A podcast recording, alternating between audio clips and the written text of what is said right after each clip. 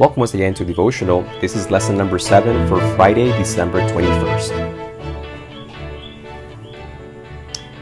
Well, this is the last lesson of this week, and boy, has it been a ride for me. Uh, me and the cookies in the background. um, we are going to be talking about AIDS today um, as, a, as a parallel to the church. And um, I've had to treat patients with AIDS. Um, as when I worked in, in uh, one of the last hospitals that I worked at, um, I had to deal with a, a, provide treatments to a a patient, and my heart broke with the individual. Um, and there are many circumstances that surround this. So I, I start this way so that you don't think I'm being insensitive and simply saying just grabbing something. And same thing with lupus. You know, I, I know of church members that have that condition, and it's definitely a very delicate, makes things very delicate for them. Um, yet, as a, as a nurse, when I would read on this and see how it affected people, I see the direct parallel into the church. And the same way it hurts me as a nurse um, looking at individuals suffering with these conditions, it hurts me when I see it in the church. So please do not take this as me using these illustrations as minimizing these uh, conditions. My heart certainly goes out to individuals that suffer under these manifestations of sin. And I look forward to the day when Jesus removes all of these things that are part of that curse. Um, so when we look at AIDS, um, the full-blown HIV virus uh, in someone's system, I think by now everybody knows uh, or understands at least that uh, this this virus it doesn't kill you. All it does is it deactivates your immune system. It makes it void. It turns it off, basically. And it leaves the body wide open for any infection. Things that we would normally be able to handle, things that we would normally be able to, to fight off with our immune system, um, our bodies no longer can. And so we die of simple things that, you know, a bacteria that we normally would be able to take care of, our immune system would just boom, is done. Now that bacteria has no white blood cells attacking it, no white blood cells de- de- uh, destroying it, so that bacteria or that virus just runs un- uh, unhindered, unstopped. It's like if the United States all of a sudden, in a matter of one second, whew, all of our military, all of the branches, in all of them, completely, comprehensively, all our military disappeared all of a sudden and then within five hours, the entire globe finds out that the United States no longer has no military, not even a bullet, not even a cannon or a bazooka, nothing, nothing. What would happen to us? Same thing that happens to the body. You get killed. The bacteria, the, the viruses, and all these other pathogens. Uh, you have nothing to defend yourself with. We need um, again, pastors, speaking to myself, elders, and deacons, that take their ministry serious. This is a spiritual role you've accepted. No one has coaxed us. No one put a gun to my head saying, quit nursing and go to Andrews to become a pastor. I made those choices willingly, and so have you. No one twisted your arm to become an elder. No one forced you to say yes to deaconship. Um, and someone did, shame on them. They should not have guilted you into accepting anything. And you should not accept anything because of guilt. This is a calling. Every ministry in the church is a calling by God.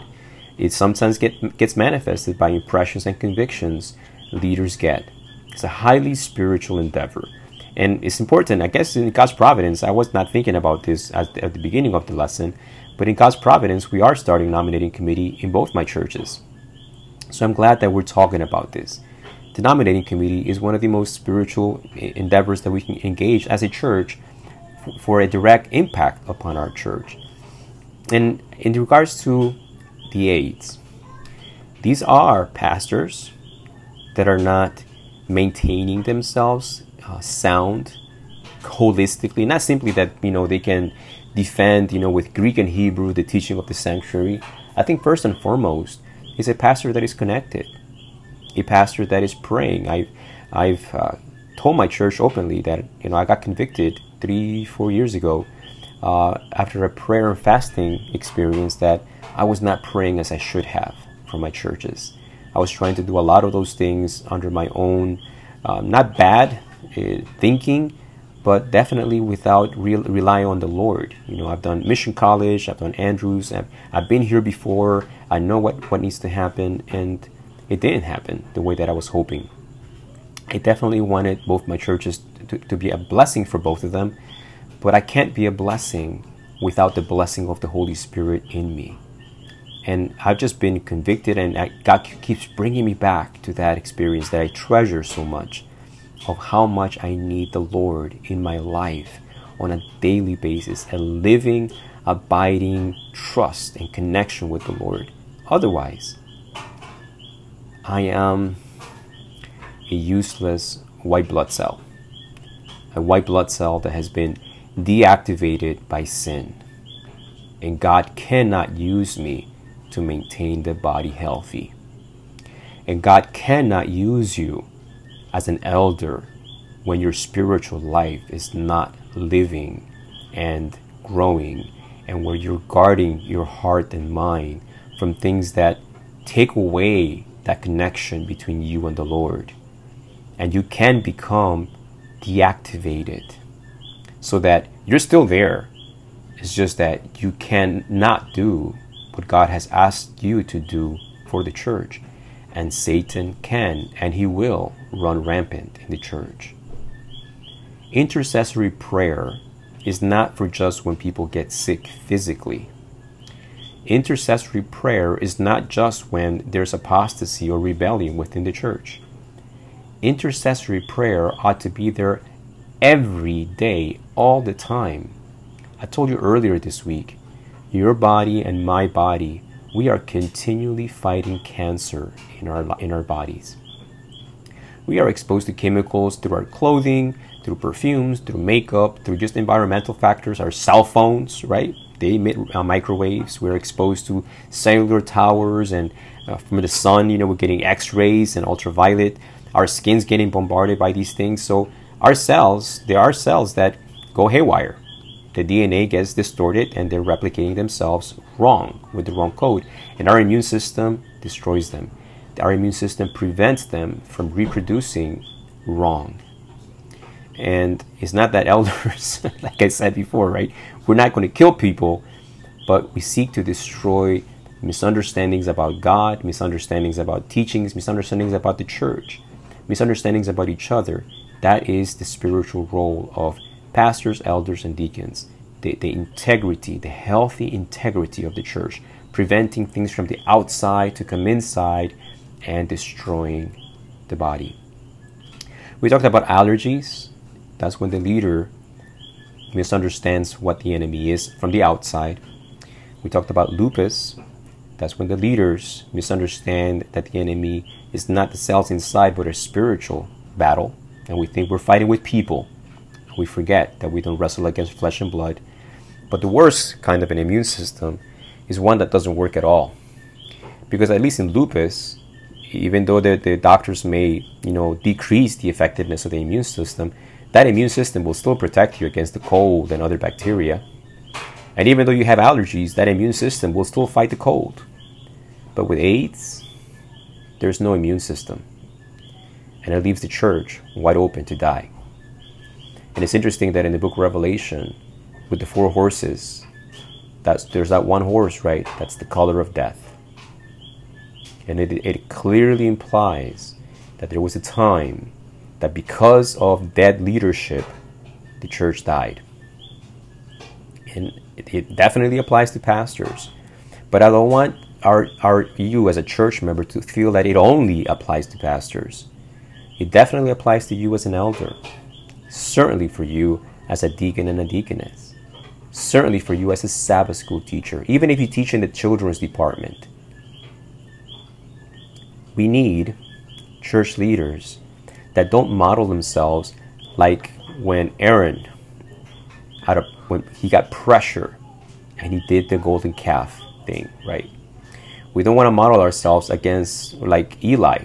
We don't want to follow that kind of model where he just couldn't offend his children. He couldn't tell his children, hey, you guys gotta change your path.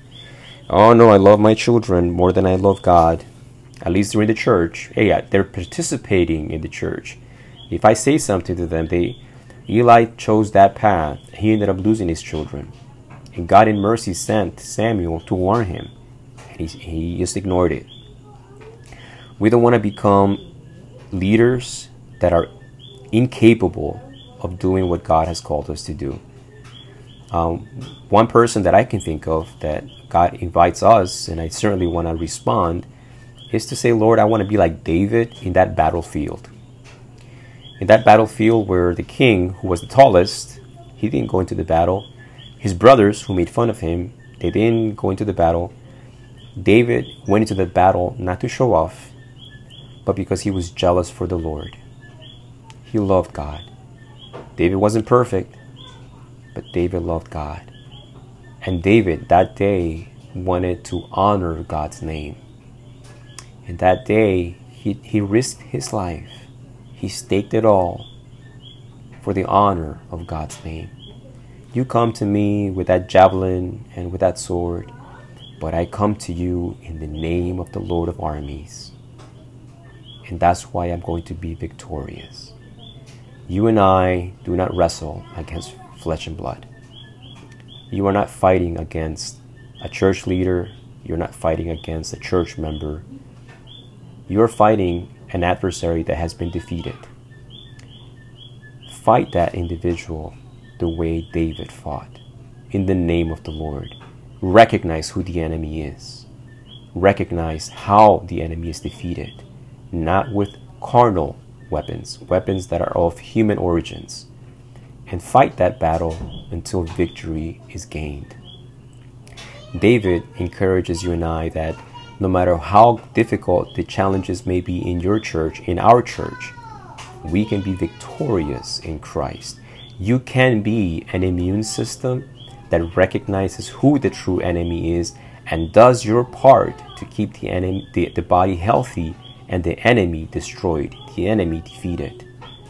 How many attacks of the enemy has been foiled and disrupted because a quiet saint chose to continue to pray and intercede.